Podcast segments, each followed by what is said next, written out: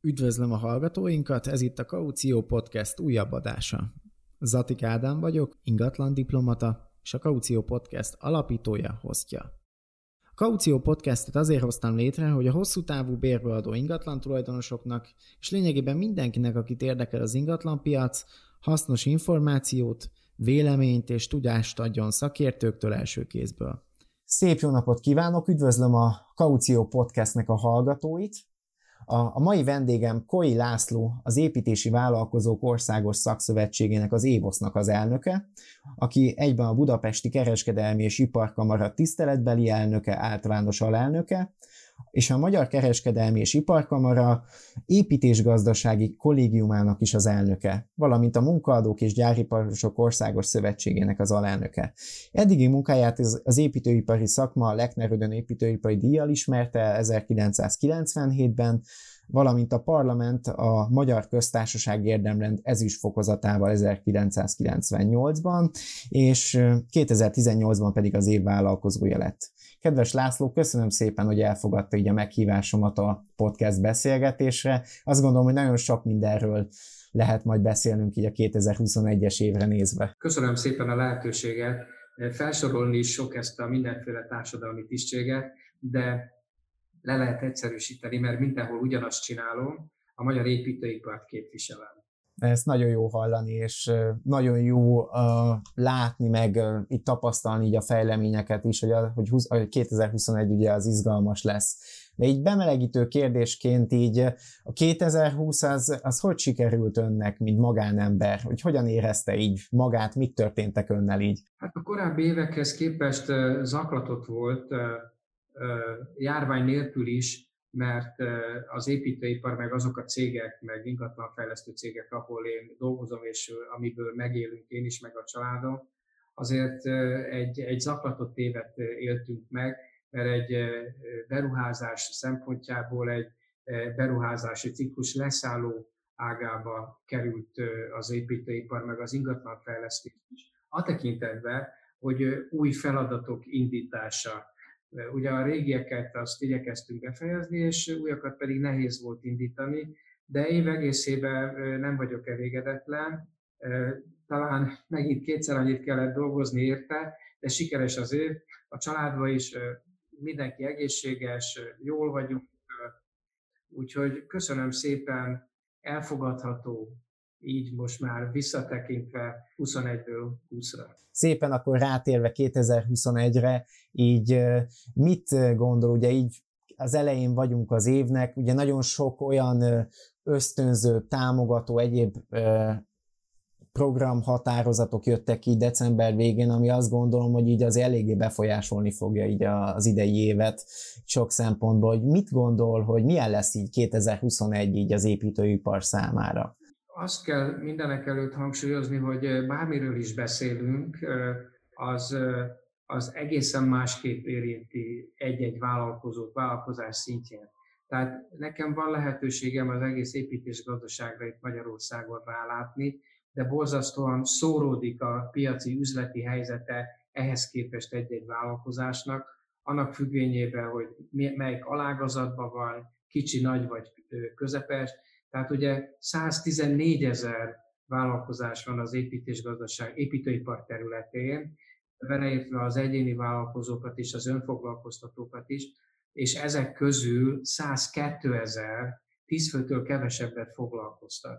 És ők, ők különböző élethelyzetben vannak. Az ágazat egészére tekintve azt lehet mondani, hogy az első negyed év szerintem nagyon nehéz lesz, valamikor az első negyed év végétől, év közepétől várom én azt, hogy az elhalasztott beruházások, megrendelések megjönnek, hogy a lakosság bátrabban visszajön fizetőképes keresletként a piacra. Tehát a cégek nagy jelentős tömegénél a kétezer-huszonegy nehezen indul, aggodalmakkal indul, bizonytalan várakozásokkal indul, de én azt gondolom, hogy ha elkezdünk egy újabb uniós hét éves pénzügyi ciklust is, a kormány akarja ezt elkölteni majd, és reményeink szerint az önkormányzatok is, tehát nagy erővel vissza fog jönni a piacra, és elindítja a közösségi építéssel együtt járó megrendeléseit, beruházásait. A magánszektor, ahol azért a múlt évben is elő voltak készítve komoly gyárépítések, logisztikai központok, megszűnik a kivárás, és, és elindítják ezeket a fejlesztéseket, és a lakosság pedig egyrészt a kormányzati intézkedések nyomán is, most akár a lakássárfa, stb., hogy, hogy visszajön a piacra. Tehát én, én azt gondolom, hogy legkésőbb az év közepétől minden vállalkozótársam a tervező, kivitelezői vonalon azt fogja érezni, reményeim szerint, hogy, hogy nagy a kereslet iránti. Na, ezt így, így építőipar oldaláról, igen, ezt jó hallani. Nagyon érdekesek a számok, amiket így említett, így a vállalkozások arányait tekintve. Tehát, hogy mennyire sok ugye a mikro, kisvállalkozások így a szektoron belül. Mit gondol, hogy ugye az idei ugye év, vagy akkor az első negyedéves kivárások után így, így ezek a vállalkozások akkor fel tudják venni így a, a, a ritmust, és ugye ezeknek is köszönhetően akkor így a, a nagyobb keresletre reagálva, akkor reméljük, hogy minél hamarabb beindul így az élet itt, itt az építőiparban is jobban. A A kérdésem az még egy kicsit így a, összekapcsolódik így a, az ingatlan piaccal, hogy ugye az egyik ilyen elsőnek belengetett, vagy az elsőként említett ilyen kedvezmény, ez öt százalékos lakásárfa volt új építésű, építésű lakások terén, hogy ezekkel kapcsolatban így, így hogy látja, hogy ez, ez milyen hatással lehet így az építőiparra, így, hogy, hogy újra beindulnak így a társasház építések, amik ugye mondjuk jellemezték így az előző éveket, vagy, vagy, vagy kivárás lesz inkább így a kivitelezőknél? Először is nagyon nehéz követni a kormányzati intézkedéseket, mert nem egy komplex lakásgazdálkodási stratégia vagy program mentén meg van hirdetve egyszerre az összes vállalkozás, hanem csöpögtetve mindig valami bejelentésre kerül, és ezt nem csak a megrendelői körnek, hanem a vállalkozói körnek is ugye nehéz követni, és állandó figyelmet igényel, és ilyen tömegű mikro- és kisvállalkozói szektorban ez különösen egy nehéz feladat.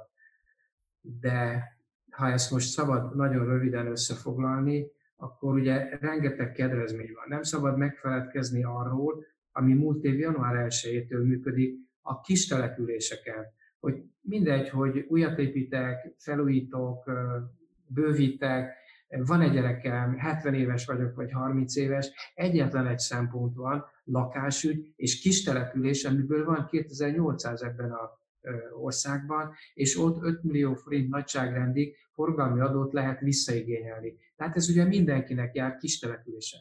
Az öt százalékos újépítésű áfa mindenkinek jár. És akkor ezen belül van egy, egy csokkos kör, hát egy társadalmi réteg, akinek pedig meg ráadásul még fantasztikus támogatási lehetőségei vannak, és, és itt meg, amiről keveset beszélünk, Hogy, hogy igen, ha egy szolgáltatótól, nevezzük generál kivitelezőtől kész lakást veszek, akkor van ugye az öt százalékos áfa. Viszont van még valami, amiről most keveset beszélnek, és a vállalkozóknak ezt kell tudni, hogyha ha több szolgáltatótól veszi igénybe a házépítéshez szükséges erőforrásokat, anyagokat, berendezéseket a megrendelő, tehát nem készházat egy valakitől, akkor jár öt millió forint erejéig áfa visszaigénylési lehetőség csokos körben, és kétezer-tizennyolc január elseje és kétezer-huszonkettő december harmincegyedike közötti huszonhét százalékos áfákat, áfás számlákat gyűjtögethet a mi megrendelőnk. Most ezekről azért beszélek, hogy, hogy amit a lakosság nem tud, vagy a megrendelő nem tud, azt, a, azt is kell a vállalkozónak tudni, hogy, hogy őt képbe hozza. Most mindettől az intézkedéstől, hogy a kérdésedre válaszoljak, nyilván valami azt várjuk, hogy a lakásépítés és a lakásút felújítási piac is fel fog pörögni, ami elsősorban a mikro- és kisvállalkozóknak a klasszikus piaca. És még többet, én, mint EVOSZ elnök, azt is várom, hogy ez a piaci szegmens tisztulni fog. Ez, ez a támogatási helyzet tisztítja ezt a piacot. Tehát mert itt írásba kell szerződni, itt tételes műszaki tartalom kell, itt számlán keresztül kell mozogni a pénzeknek, stb. stb.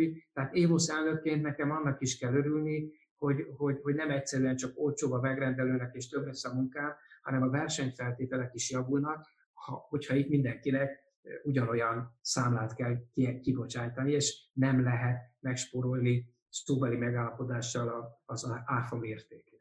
Abszolút, nagyon jó. Ami így még így menet közben ugye szintén eszembe jutott, hogy ugye a, főképp ugye ebbe a szektorba, vagy építőiparba, így a digitalizáció, ö, egyebek, ugye, tehát így az online számlázás, meg maga az, hogy online jelenléttel, online mennek a dolgok, ugye ez is még fejlesztés alatt áll, úgyhogy, úgyhogy valószínűleg ugye a tavalyi év, vagy ugye ezek a bejelentések is azért előrébb viszik így a vállalkozásokat, hogy nem a kéziszámlás egyéb verzió lehet, ugye most már lassan kötelező mindenkinek online szolgáltatnia így a számlákat, úgyhogy akkor a digitalizáció felé is mehet szépen. Éppen lassacskán így pontosan, pontosan, és az EVOSZ, mint egy erős szakmai gazdasági érdekképviselet, minden kapcsolatrendszerét arra próbáltuk ráirányítani, hogy nem csak a keresletet kell élénkíteni, hanem, hanem a keresletet és a kapacitási kínálati oldalt egyszerre kell élénkíteni, mert egyébként nagyon nagy feszültségek vannak, és sikerült azt elérni, és ezt az alkalmat is felhasználom, hogy mondjuk a vállalkozóknak, hogy tizenkét milliárd forint vissza nem térítendő támogatást kap a, a szakma, a kis és közepes vállalkozások, tehát a tíz fő és kétszázötven fő között foglalkoztató cégek figyelmét szeretném arra felhívni, hogy a kormányzati döntés megvan, a kormány határozata két ünnep között megjelent, és legkésőbb január végén vagy február elején kiírásra kerül az a pályázati lehetőség, ahol csak mi szakmabeliek, tervezők, kivitelezők, építőipari létesítmény lebonyolító cégek pályázhatnak, hatékonyságnövelő, kapacitásbővítő beruházási eszközökre, gépekre, kéziszerszámokra, technológiai korszerűsítésre, állványrendszerre, zsalurendszerre, tehát minden olyan dolog, dologra, ami a, a digitalizációt is magába foglalja, tehát olyan informatikai eszközökre is, ami a kérdésedben benne volt, és mindennek, amiről most én beszélek, az oktatására. Tehát, hogyha veszek egy új számítógépes hardware-szorvert eszközt, vagy veszek egy új erőgépet, akkor lehet, hogy ahhoz be kell tanítani a munkásomat, és ennek az oktatási költségére is. De jó, nagyon örülök. Köszönöm szépen, hogy ezt is így elmondtam, mert, mert tényleg egyébként a, a vállalkozók egy jó része nem használja ki ezeket a lehetőségeket, amik ugye egyébként így az orrunk előtt vannak, és minél több helyről, minél több irányból halljuk, meg hallják, ezzel szintén lehet segíteni, mert alapvetően mindenkiben szerintem egy szinten megvan a nyitottság, de mindig ugye a nincs kedvünk effektus van, meg ugye elhavazódik az ember ugye a munkák tömkelegébe, amik egyébként bejönnek. Nagyon nehéz kérdésről beszélünk, mert van, tehát amit mi csinálunk, az építési folyamat nem velünk kezdődik, hanem a megrendelővel. És, és van nagyon igényes megrendelő, és elnézést kérek, igénytelenebb megrendelő, vagy pénzes megrendelő, és kevésbé pénzes megrendelő, és a, amit ő igényel, ugye azt nekünk kell teljesíteni, és ennek függvényében sajnos a, a, az építőipari cégeknek a teljesítő képessége is őrült mértékben szóródik. Tehát igen, mindig, még mindig jellemző ránk sajnos, hogy az az építőipari Kft., aki egy szakadt ladába elfér, és elindul Nógrádból, hogy hajnalba felérjen Budapestre.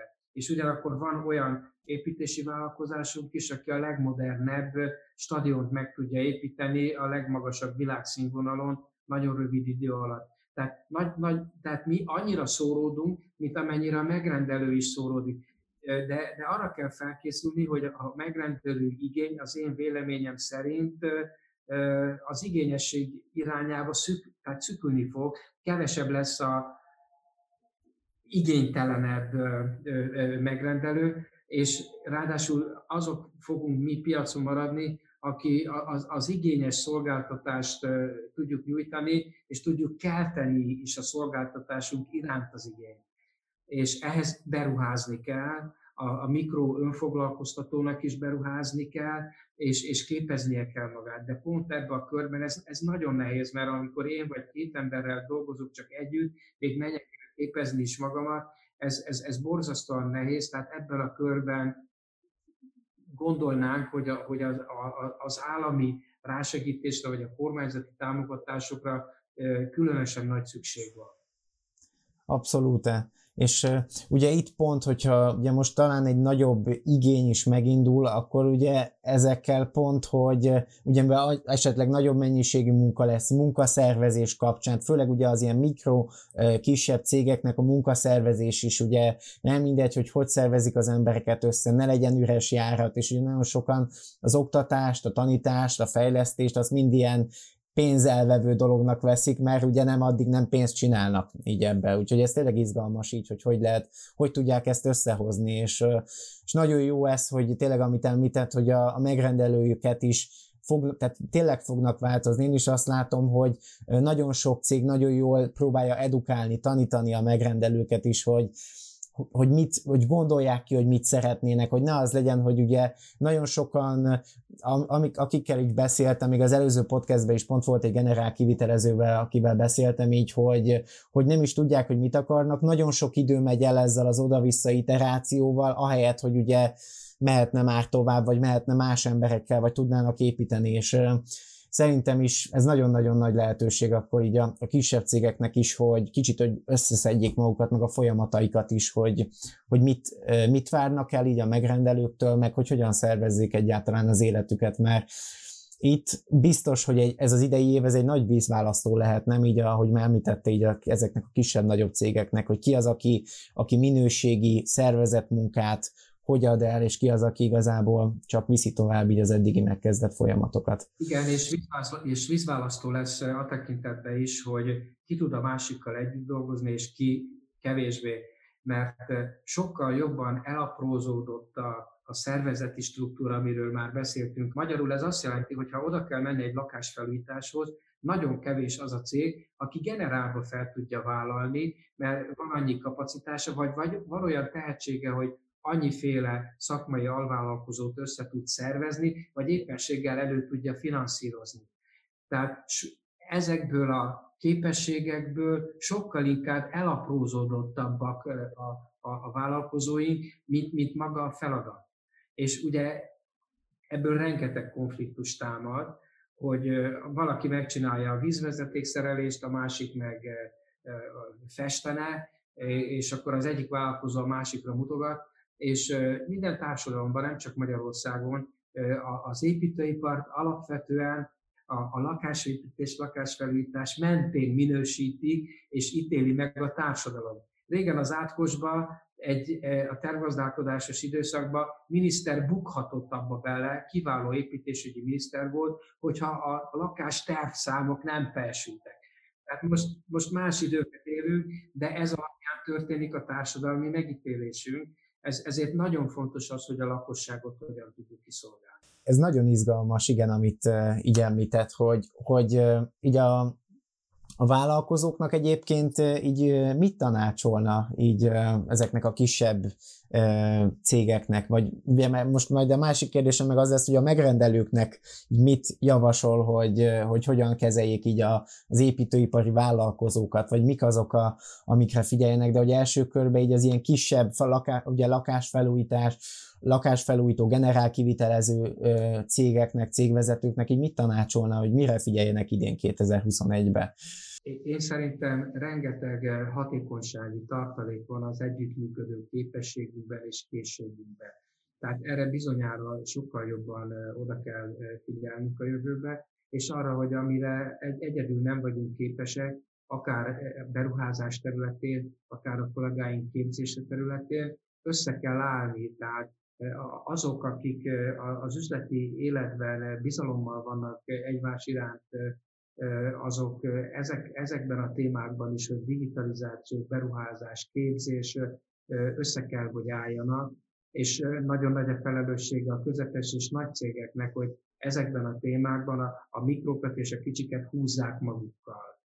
Tehát ők pedig az alvállalkozói rendszerükben azokat, akikkel üzletileg elégedettek és tartósan, kiszámíthatóan lehet együtt dolgozni, sokkal nagyobb figyelmet kell fordítani a mikro- és kisvállalkozókkal való együtt dolgozásra.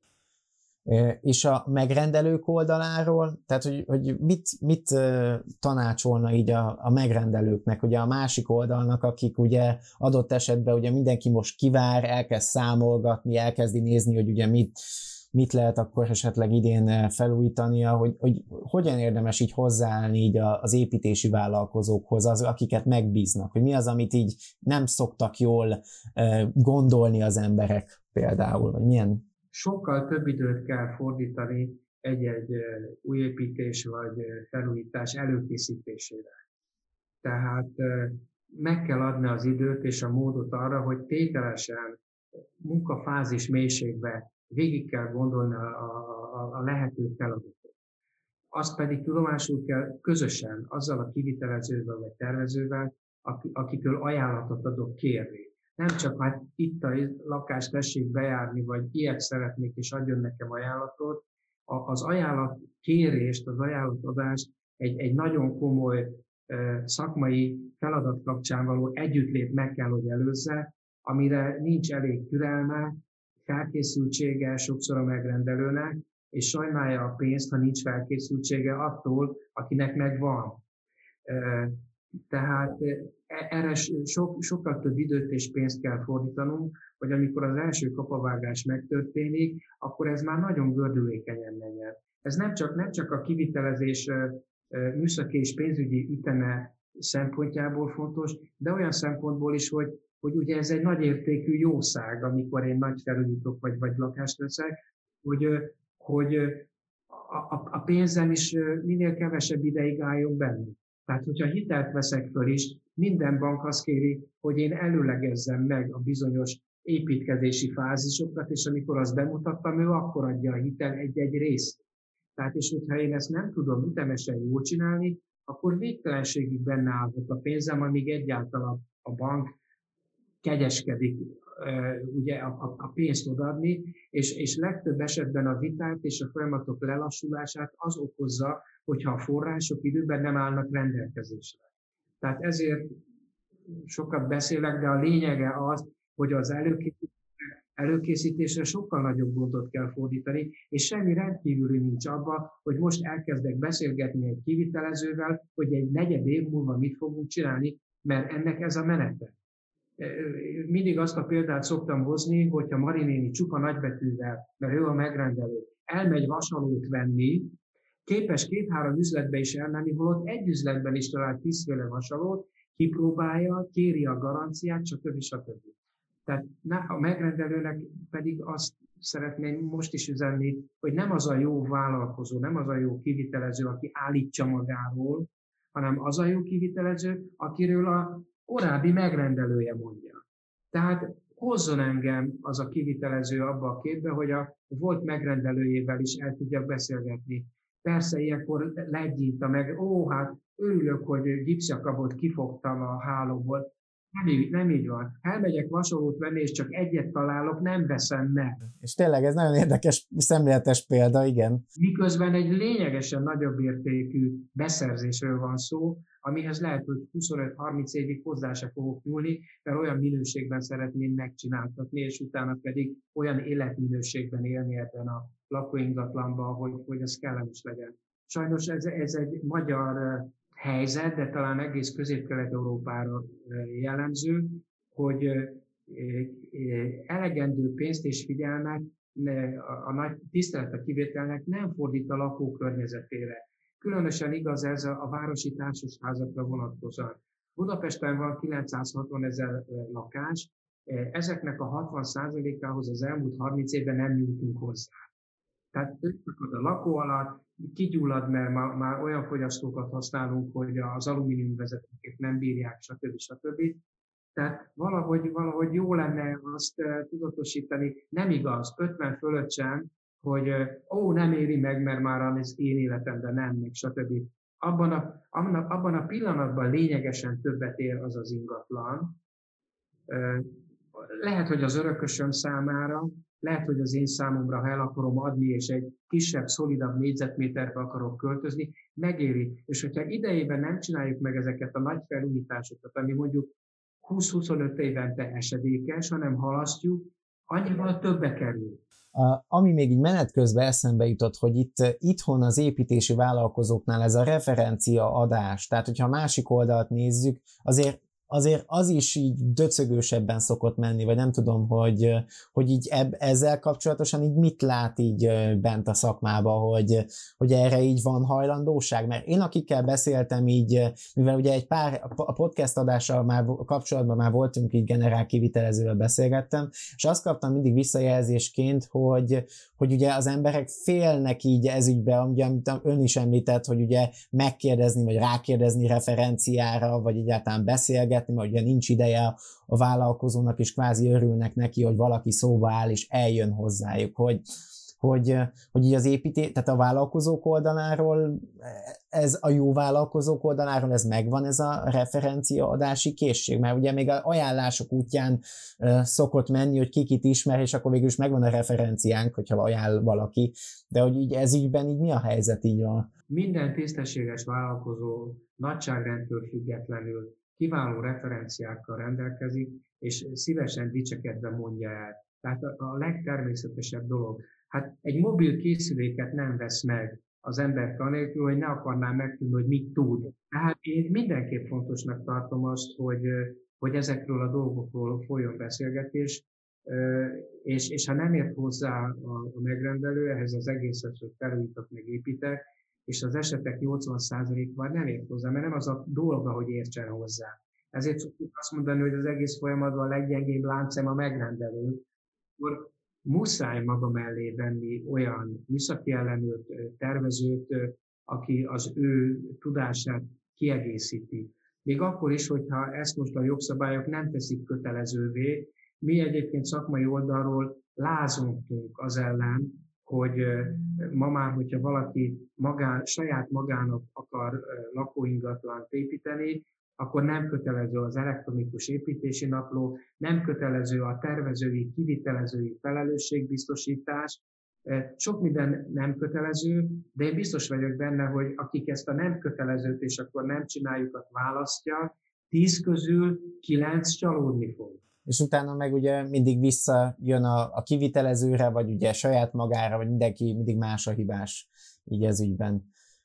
Tehát így a megrendelők, én azt látom, hogy ugye igen, ez ilyen költség az elején, tehát mindenki ugye az elején próbál meg költségeket megfogni, csak nem a jó oldalról fogják meg, vagy nem a jó oldalról uh, fogja meg így a megrendelő, ugye. Uh, tehát, hogy a mostani podcast beszélgetésnél én azt gondolom, hogy az egyik ilyen fő mondani való, meg momentum így a, a ingatlan tulajdonos oldalról, hogy gondoljuk végig, és tegyük bele az időt és energiát és a pénzt a tervezésbe, mert egyébként úgy, ahogy van, sokkal több pénzbe fog kerülni. Igen, és egy másik mondásom szeretne még lenni itt a vége felé, hogy a felújításoknál pedig bármennyire okosak vagyunk, kivitelező, megrendelő, nem látjuk teljes egészében, hogy a fal mögött mi van.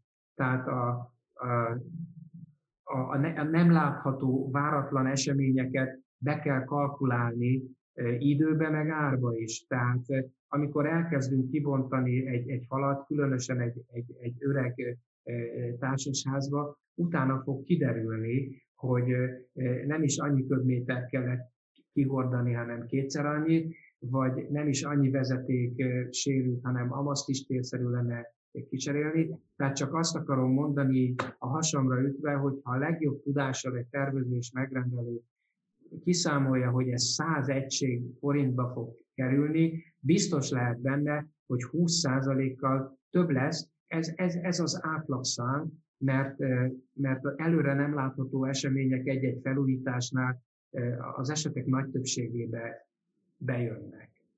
Abszolút. Jó, ez nagyon jó, nagyon jó ez is, hogy figyeljünk erre. És még itt ugye már beszéltünk így a vállalkozókról, megrendelőkről, még a, akiről gondoltam, hogy így szó essen, azok a alapanyaggyártók, építőanyaggyártók tekintetében, mert ugye azért eléggé fontos momentum az is így, ugye, mert mindig, mindenki attól fél, hogy nem talál jó szakembert egyszer, utána megvan a szakember, ugye elkezdi beszerezni így az alapanyagokat. Most ugye úgy tűnik, évelején még, hogy ugye itt, itt nagy boom várható idén, hogy hallottam is, hogy ugye építőanyaggyártók ugye megemelték így az áraikat öt-tíz százalékkal, stb., hogy, hogy ön szerint így kétezer-huszonegyben egy építőanyagok kapcsán így a termelés, szállítás, árak kapcsán, hogy ez nagyon meg fogja dobni így a, a beruházási költségeket, vagy mi várható így idén? Nehéz jósolni, de valós számokból kell kiindulni, hogy jelenleg az építőiparnak országosan összességében tizenhét százalékkal kisebb a rendelésállománya, mint egy évvel korábban volt. A lakásüggyel, lakásépítés, lakástavítással foglalkozó cégeknek országosan tíz százalékkal kisebb a rendelésállománya. Ez azt jelenti, hogy mi is ennyivel kisebb rendelési, meg, megvásárlási igénnyel fordulunk a háttéripar, az anyagipar, a szerelvénygyártók, a bútoripar, a kertészek, meg mindenki más irány. Tehát a kereslet-kínálati viszonyok abszolút nem indokolnák azt, hogy a, hogy a háttériparunk, az anyagipar vagy a szerelvényesek emeljék az árukat. Tehát ha itt árváltozásokra kerül sor, akkor annak valami más oka kell, hogy legyen. A, az építőanyagkereskedők, szeretem őket, nem bántásból mondom, rutinszerűen minden évet úgy szokták kezelni, hogy hát akkor most éveleje van, öt-hat százalékkal magasabb árakat teszünk ki a, a, az árcédulára. Véleményem szerint ez a kereslet-kínálati helyzet az év közepére a helyére kerülhet. Az első fél évben a kereslet-kínálati viszonyok nem indokolnák, hogy anyagár emelkedések legyenek. A mi szakmánk, most mindenkit beleértve a háttéripart is, körülbelül egy olyan öt százalékos inflációra számít ebben az évben, bárki bármit is mond, nekünk vannak ilyen hiedelmeink, hogy ennyi lesz, és mondjuk infláció arányosan azért mindenki szeretné emelni az árát, és a végső fogyasztóra ráhárítani. Ez érthető a túlélés szempontjából is, tehát mínuszban ne dolgozzon az ember. Ne, ez jó, jó, jó, rendben. Az utolsó uh, záró kérdésem lenne, így ugye most különböző uh, oldalakat, oldalait néztük így a építőiparnak, hogy a, ugye maga ez a podcast így uh, főként ingatlan tulajdonosoknak szól, hosszú távra kiadott lakások, lakástulajdonosoknak, meg olyan bérbeadóknak, akik így üzlethelyiséget adnak bérbe. Hogy mit, tehát ugye beszéltünk most, ugye megrendelők mi, mi, mi, milyen tanácsot kaphatnak. Most így összességében, hogyha kicsit kibővíteném így a kört, hogy, hogy zárásként így, így mit tanácsol így az ingatlan tulajdonosoknak így az elkövetkezendő évekre, így, hogy felújítás szempontjából most érdemes akkor nekifogniuk. Ugye már mondta így, hogy ugye mennyire előregedett a lakásállomány, stb., amit ugye tényleg érdemes így felújítani, hogy, hogy mit mondana nekik így egy pár szóba összegzésként, így tanácsként? Hát ugye mi magyarok uh, szeretünk uh, jókat tenni, jókat inni, uh, jó társaságban lenni. Én mindenkit arra ösztönzök, hogy szeressen jó lakókörnyezetben élni. És ez most mindegy, hogy társasházban van, vagy kertes családi házban van, bár ez a járványhelyzet egyre inkább kertes családi ház irányba viszi el az embereket, ahol, ahol jobban tudja az életét megélni. Egyetlen egy mondás, hogy ne legyünk igénytelenebbek, mint egy osztrák vagy egy német a saját hazájában, a lakókörnyezetének vonatkozásában. Én, én tudom, hogy ez, ez sok esetben nem igénytelenség, hanem pénzkérdése. Ki kell használnunk azt, hogy a, a Magyar Kereskedelmi Bankrendszer egyenlőre hajlandó három és öt százalékos kamat mellett tartósan finanszírozni a lakosságnak a lakásfelújítási, lakásépítési ambícióit. Tehát nekünk ezt most ki kellene használni, tehát én mindenkit arra biztatok, hogy, hogy ezt gondolja át. Nagyon-nagyon jó megoldások vannak, energiatakarékos, kényelmi szempontokat és minden egyéb dolgokat figyelembe vevő műszaki megoldások itt vannak a, a magyar építésgazdaság piacán, tehát megvannak azok a cégek, akik ugyanazt a minőséget meg tudják építeni, mint az osztrák vagy a német kivitelezők, és azt meg pedig tudomásul kell vennünk, hogy a jó kivitelezőre lehet, hogy egy negyed évet várni kell. Tehát nekünk a legnagyobb problémánk, hogy nincs elegendő jó szakember és mérnök ebben az ágazatban, és hogy az iskola rendszerből lényegesen kevesebb építőipari szakmát végzett gyerek jön ki, mint amire, amire szükség lenne. Tehát ki kell várni a jó vállalkozót, és, és sokkal élhetőbb lakókörnyezetet kell magunknak megépíteni. Nagyon jó, nagyon jó végszó, és nagyon szépen köszönöm, abszolút, úgyhogy köszönöm szépen a, a beszélgetést. Azt gondolom, nagyon hasznos és nagyon informatív ö, tanácsokat is ö, kaptunk így Lászlótól, és nagyon-nagyon köszönöm azt, hogy, ö, hogy így, így elfogadta a meghívásomat itt a Kaució Podcastbe. kétezer-huszonegy izgalmas év lesz, szerintem szintén így pozitív szó használattal élve, mint felújítások szempontjából, úgyhogy én azt gondolom, hogy év elején, hogy meghallgathattuk így a tanácsait, az nagyon-nagyon örülök neki, úgyhogy köszönöm szépen, hogy elfogadta a meghívást. Köszönöm szépen a lehetőséget. Köszönöm a hallgatóinak a figyelmet. A podcast adásait meghallgathatjátok a zatikádám.hu per podcast linken, illetve a SoundCloud, a Spotify, az Apple és Google Podcast, illetve az Anchor ef em felületein. Újabb kérdéseiteket azt pedig a zatikádám.hu weboldalon található elérhetőségeken, illetve Facebook, Instagram és LinkedIn üzenetben is elküldhetitek. Köszönöm a figyelmet! Sziasztok!